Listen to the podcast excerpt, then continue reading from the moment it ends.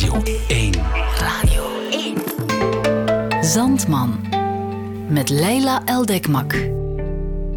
Welkom bij onze tweede virale voorleessessie. Wij vroegen aan de crème de la crème van de Vlaamse acteurs en actrices om hun favoriete kortverhaal te kiezen en voor ons voor te lezen. Als antwoord op de vraag voor verstilling en de nood aan verbinding. Vandaag is het aan acteur Koen de Bouw. Hij koos voor Nacht op de kale stad van Jean-Marie Bergmans. Een virtueuze woordenbrei waarin Calcutta rijmt op Chacamaca, waarin Ferrari rolt en supermarkt geel hand in hand gaan. Jazz op papier in een iets wat apocalyptische wereld, maar feilloos aangevoeld en even virtuoos verteld door Koen de Bouw. Zandman. Goedenavond. Ik ben Koen de Bouw en ik lees vanavond met heel veel plezier trouwens uh, Nacht op de kale stad van Bergmans voor jullie voor. Nu Nicole plots wakker wordt uit haar lethargie, blijkt het zomer te zijn. Hoogzomer, 1992, anno nu. In Barakstad schijnt de zon. Kieruwitte lui lopen blootsvoets en halfnaakt door de straten van de stad en botsen tegen elkaar op, verontschuldigen zich vervloeken elkaar binnensmonds tot in het 25ste nageslacht. Vervloekt zijt gij en vervloekt is het bleke vel dat uw mager karkas omspant. Kinderen sterven zonder veel ophef, vrouwen baren er onmiddellijk weer anderen. Het is juli. Nicole wordt wakker en ziet dat alle dingen nog op hun plaats staan. In een hoek van zoveel graden op de diagonaal van hier naar daar, in een stomphoekig vierkant. Vandaag zullen alle huizen niet invallen. Vandaag zal de wereld niet vergaan. Op zijn minst vandaag niet. Vandaag staan alle dingen nog op hun plaats. Ze trekt haar sweater en haar wollen rok en haar leggings uit en gaat in het marmerbad. Ze ligt behagelijk achterover in het hete water en rookt. Dropt de as in de closetpot. Na een kwartier stapt ze weer uit het bad en droogt zich af. Ze bekijkt zichzelf in de spiegel en stelt verbijsterd vast dat haar borsten nog precies zitten waar ze altijd al hebben gezeten, tussen haar hals en haar navel, bovenop haar ribbenkast. Alsof er niets gebeurd is, alsof er niet iets verschrikkelijks met haar aan de hand is geweest. Ze brengt haar hoofd vlak bij de spiegel en ziet dat er een rimpeltje bijgekomen is in haar voorhoofd en dat er een haast onzichtbaar haartje is gaan groeien uit het minuscule geboortevlekje op haar linkerwang. Ze loopt nog naakt het terras op, proeft de verzengende hitte op haar huid. In Barakstad schijnt de zon en schroeit bijna haar winterporiën dicht. Dan monstert ze in de slaapkamer haar zomergarderobe van vorig jaar, zwart Vandaag zal ze zwart dragen. Zwart past het best bij het gras groen en het elektrisch blauw en het Ferrari rood en het supermarkt geel. Uit haar bizarre dromen van de laatste tijd. En ze schiet een zwart slipje aan en een zwarte broek en een Love Will Tear Us Apart t-shirt. Ze haalt haar zwarte jasje van de kapstok af. Ze zet inktzwarte koffie en drinkt er twee kopjes van. Ze zet de radio aan en luistert heel even naar Brandend Zand. Brandend zand en een verloren land en een leven vol gevaar. Brandend zand berooft je bijna van het verstand en dat alles komt door haar. Dan zet ze de radio weer uit. Ze wil geen muziek horen. En ze wil niet hier zijn. Ze wil weg uit het witte knekelhuis, uit de bruine gaskamer. Ze trekt haar zwarte Reeboks aan en stopt haar Dannemans en haar Zippo en haar Polaroid in haar zwartgelakte handtasje. Ze trekt de deur open, stapt door het deurgat, trekt de deur weer achter zich dicht, begint voetje voor voetje te gaan, kijkt om zich heen met de ogen van een pasgeboren kind, loopt naar de bank, erkent de loketbediende niet, vraagt het saldo van haar rekening op, stelt vast dat het ruimschoots zal volstaan, haalt alles af, gaat daarna aan de overkant op de bus zitten wachten. Later loopt ze verward door de straten van de onherkenbare stad, de lelijke oude vrouw met het diep doorploegde gelaat, de octopus-tentakels op de plaats waar vroeger de armen hebben gezeten, de diepe gaten in het lichaam, de kerven in het weken vlees, de wormen in de botten. De zon begint aan haar eindeloze afdaling van het zenit naar het nadir. En nog zingen de doden terwijl ze worden neergelaten in hun kuil. En nog jammeren de levenden om hun lot. Nog is hij bij haar beter af dan alleen en zij bij hem. En wie dan ook. Ze heeft haar Polaroid opgezet. Niemand kan haar ogen zien. Ze zit op een terrasje op de groenplaats, zichzelf te verbergen achter een glas witte wijn. En ze bekijkt de kierenwitte lui die half naakt en blootsvoets voorbij lopen. En ze vraagt zich af of ze ziek zijn. En wat er dan met haar aan de hand is. Nog later, het is bijna half acht, loopt ze café de hopzak binnen en ziet dat de bekende schilder K aan de tapkast zit. Ze neemt onmiddellijk een beslissing. Ze zet haar Polaroid af zodat K haar in de ogen kan kijken. Ze glimlacht en knikt naar hem. K glimlacht terug en vraagt of ze elkaar kennen. Nee, ze kent hem wel, maar hij kent haar niet. Ze heeft zijn tentoonstellingen gezien bij D&D. Ze heet Nicole. Dag Nicole. Of ze erbij komt zitten, of ze iets van hem drinkt. Ze komt erbij zitten en drinkt een glas witte wijn van hem. Ze praten, alsof ze elkaar al twintig jaar kennen. Alsof ze broer en zus waren. Net zo alsof ze elkaar al twintig jaar kennen, alsof ze broer en zus waren, beginnen die twee met elkaar te praten. Vreemd is dat. Of ze hier vaker komt? Vroeger kwam ze hier vaker, maar ze is een poosje ziek geweest, niets ernstigs, wat slapjes, en vandaag is ze voor het eerst in een paar maanden de stad weer ingetrokken. Of hij gezien heeft wat voor een ravage ze op de groenplaats aangericht hebben. Een kuil van twintig meter, groot genoeg voor een holocaust. Hij heeft het gezien. En heeft zij gezien wat voor een ram de Catalijne vest geworden is, en regelrecht aan modderpoel? Ze heeft het niet gezien, ze is met de bus naar de Groenplaats gekomen en ze heeft de hele middag uh, achter een glas witte wijn op de Groenplaats het schormorrie in de gaten zitten houden en zich afgevraagd of het ziek is en wat er dan met haar aan de hand is. Tja, zegt K. Wat is ziek? Dat kan je niet zomaar uitmaken, wat ziek is en niet ziek. Dat zegt hij. Langzaam en aandachtig bekijkt hij haar lichaam. Hij kijkt dwars door haar heen. Ze is transparant. Ze weegt misschien 36 kilo. Het zenuwachtige, schichtige trekken van haar mondhoeken ontgaat hem niet. Het smeken in de holle bruine ogen, evenmin. Het gedisproportioneerde grimaas. Toch is ze mooi. Verschrikkelijk mooi. En haar ziel is poedelnaakt. Een fluitje van een cent, dit wijfje. Hij moet alleen zijn volledige repertoire en zijn verzamelde blablabla bla bla tevoorschijn halen. Genoeg geduld uitoefenen. En met geduld heeft hij geen moeite. Geduld heeft hij genoeg. Binnen de kortste keren heeft hij uitgevist dat ze 37 en alleen is. Haar man is voor vijf jaar verongelukt. Geen details.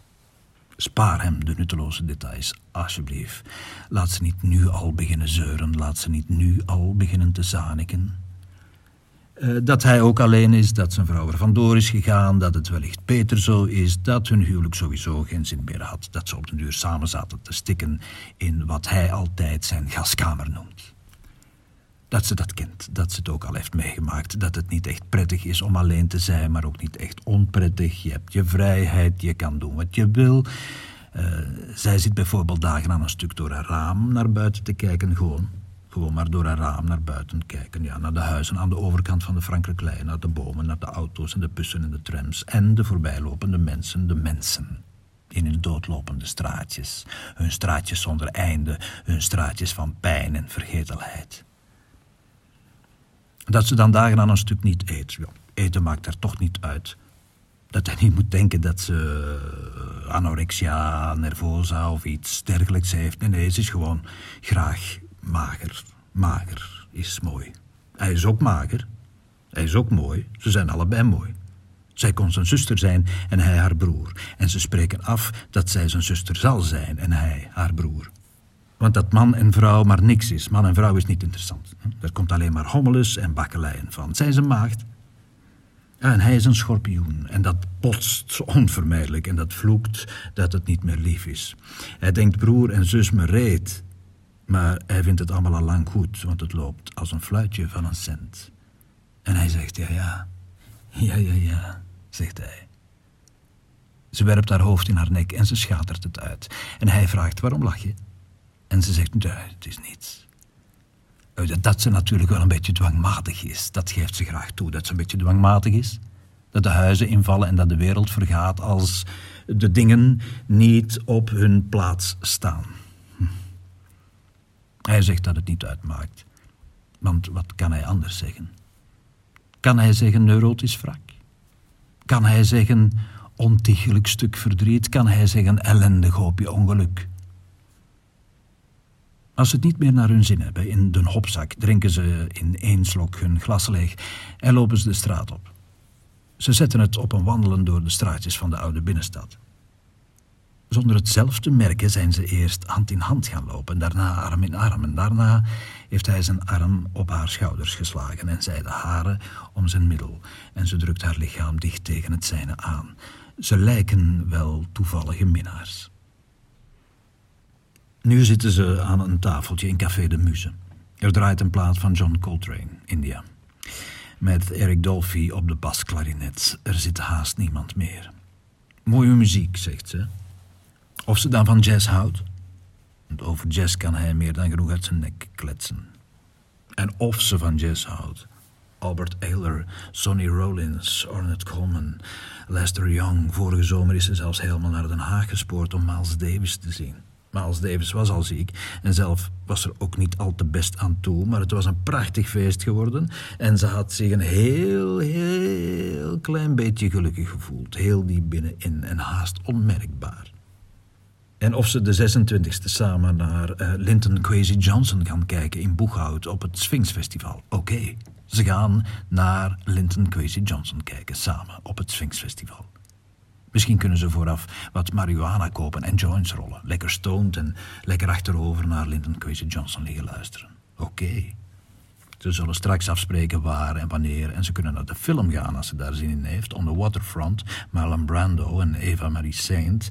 Uh, she looks like Eva Marie Saint in On the Waterfront. She reads Simone de Beauvoir in her American Circumstance.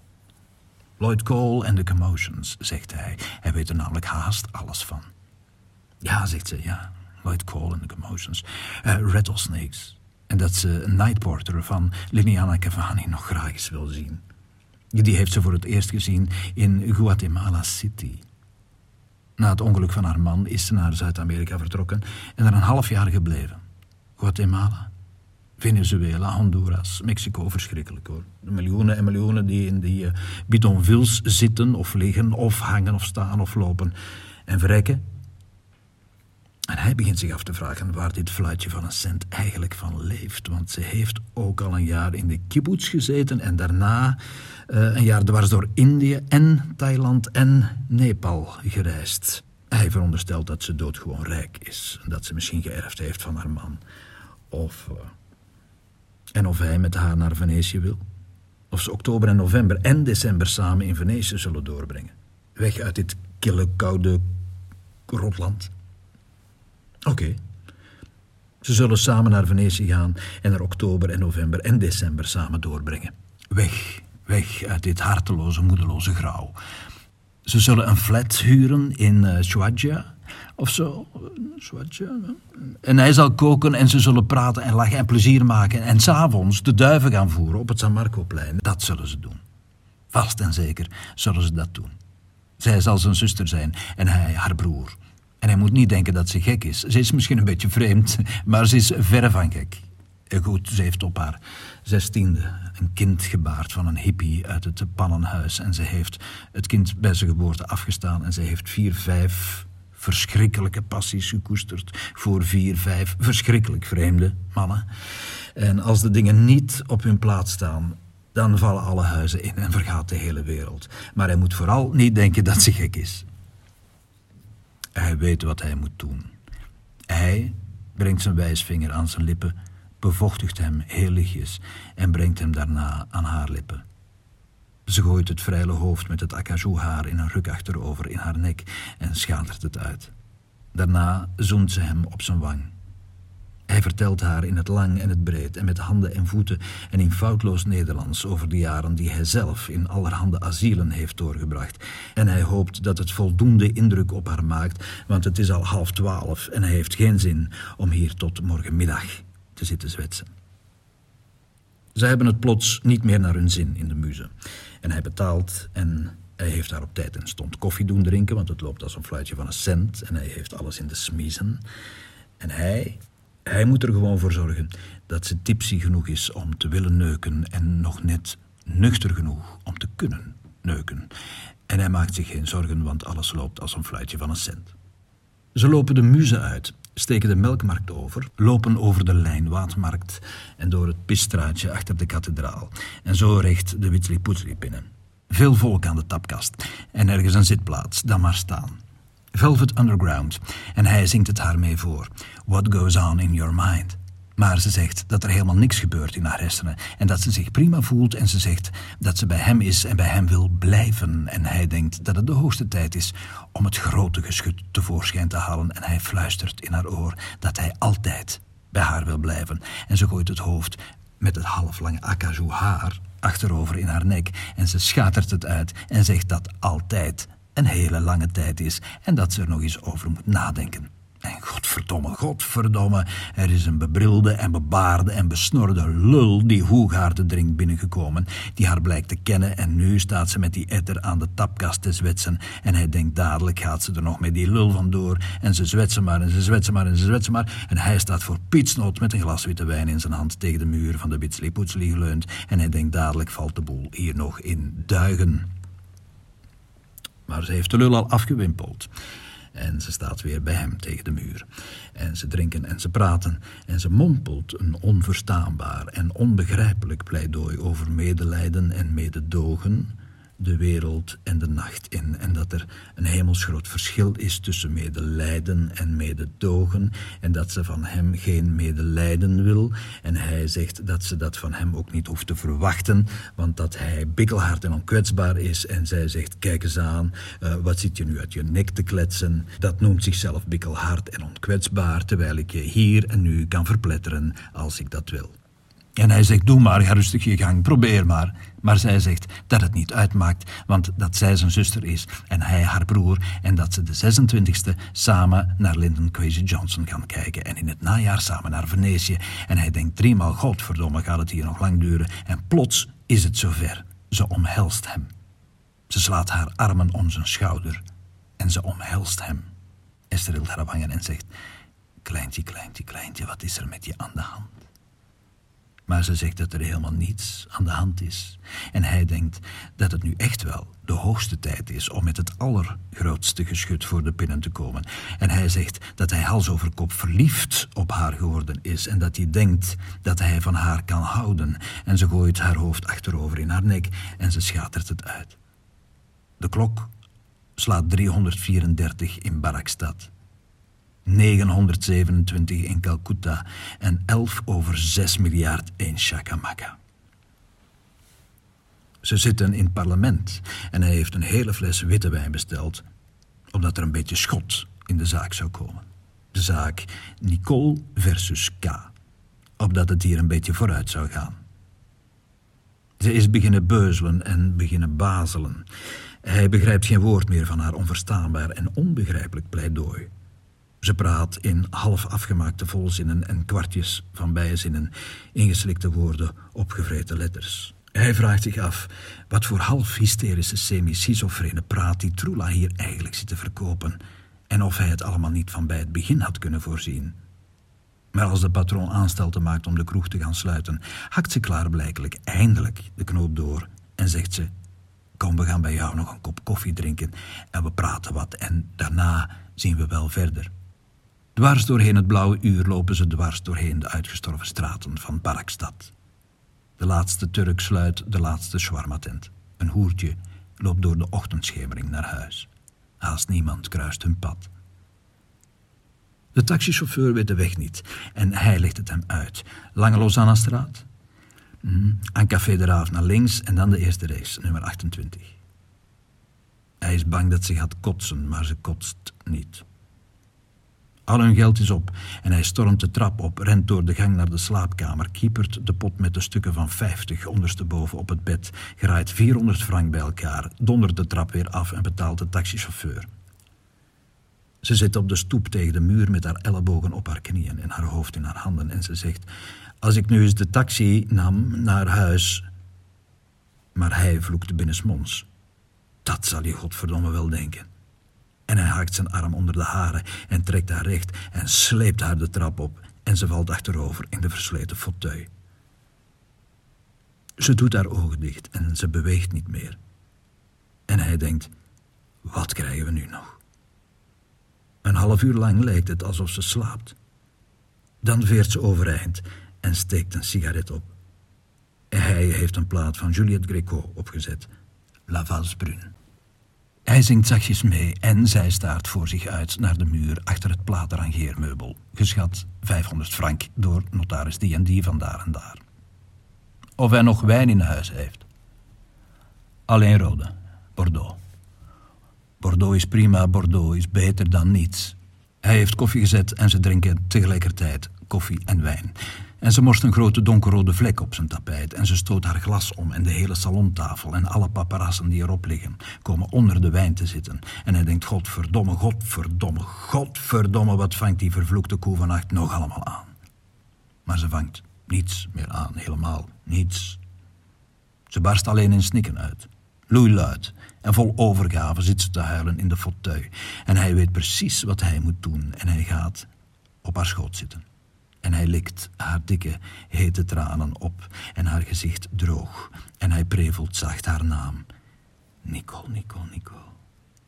En zij prevelt zacht zijn voornaam. En dan kussen ze elkaar.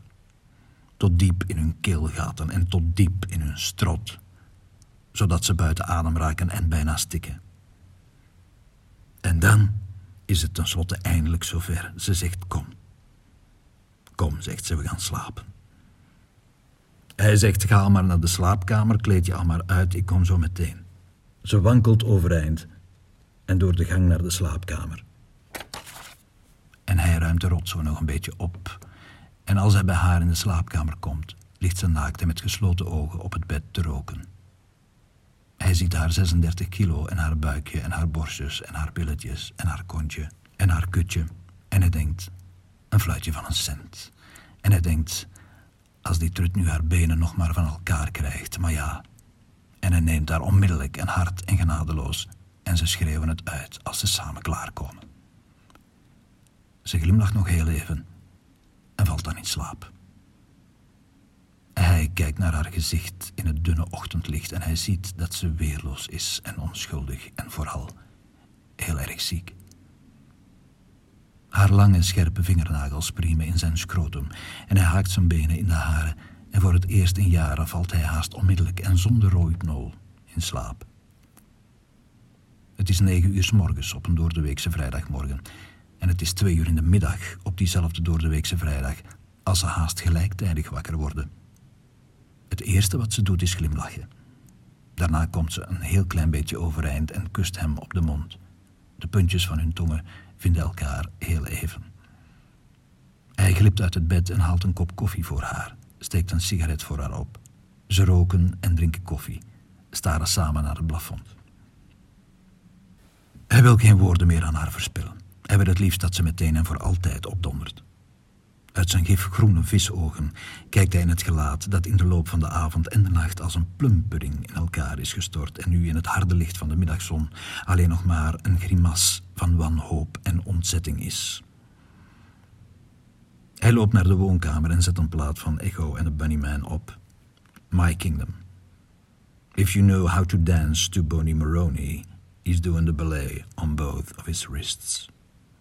De romantici van de punk zegt ze. Hij zegt ja. Wat kan hij anders zeggen? Kan hij trut zeggen? Kan hij train zeggen? Kan hij trezenbeest zeggen? Kan hij haar vernederen? Kan hij haar vermorzelen? Kan hij haar vernietigen? Ze drukt haar sigaret uit in de asbak, drinkt haar koffie op en komt overeind uit het bed. Ze zit met haar 36 kilo op de rand van het bed en rekt zich uit. Ze zegt dat het mooi geweest is, maar dat het nu voorbij is. Hij vraagt nog of ze ontbijt wil, maar eten maakt haar niet uit en ze schaamt zich haar slipje en haar broek en haar t-shirt en haar jasje en haar reeboks aan. En nu staan ze in het wijd open deurgat en hij brengt zijn wijsvinger aan zijn lippen, bevochtigt hem lichtjes, beroert er heel even haar lippen mee. Ze werpt het schrale hoofd met halflange acajouharen achterover in haar nek en schatert het heel even uit. Dan glimlacht ze alleen nog maar en de glimlach verschrompelt tot een magere lijn van zenuwtrekkende mondhoek naar zenuwtrekkende mondhoek en dan is alles voorgoed voorbij. Ze gaat weg. Hij kijkt haar niet na. Hij loopt de trap weer op en maakt in de keuken een boterham met kaas. Hij doet zijn onderste prothese uit, legt ze op het aanrecht en eet. Gelukkig heeft hij ze de hele nacht niet hoeven uit te doen. Gelukkig heeft ze anorexia nervosa en zijn ze niet ergens iets hoeven te gaan eten, zodat hij zijn prothese niet heeft hoeven uit te doen. Nicole stapt door de lange Lausanne-straat naar de Amerika-lei, koopt onderweg een nieuw doosje Dannemans, drinkt in het onschuldig schaap een colaatje, wandelt over de Amerika-lei, de Britse lei, de Frankrijk-lei, ziet de kierewitte lui die half naakt en blootsvoets door de straten lopen, tegen elkaar opbotsen, zich verontschuldigen, elkaar vervloeken tot in het 25ste nageslacht. Vervloekt zijn uw ingewanden en vervloekt zijn uw knoken. De stank van Barakstad maakt haar bijna kotsmisselijk. Bijna hurkt ze neer om haar afschuw en haar walging uit te spuwen, maar ze houdt zich sterk en draait de sleutel van de voordeur om in het slot. Als ze binnenkomt, ziet ze onmiddellijk dat de onzichtbare man alle dingen van hun plaats en door elkaar heeft gehaald en dat alle huizen zullen invallen en dat de wereld zal vergaan. Doordat de dingen in een hoek van 90 graden op de schaal van de groezelige, smoezelige cirkel staan. Het is 1516 in Barakstad, 2134 in Calcutta en 0,0 0,0 in Chacamaca. Het is juli en in de straten van Barakstad schijnt de zon als nooit tevoren.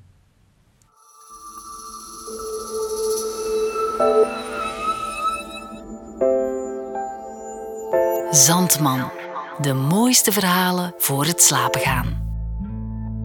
Dit was Nacht op de Kale Stad door Koen de de tweede virale voorleessessie van Zandman, een programma van Radio 1. Meer info vind je op onze website radio1.be. En in onze volgende aflevering is het aan de prachtige stem van Nathalie Broods. Zij kiest voor een kort verhaal van Hariku Murakami.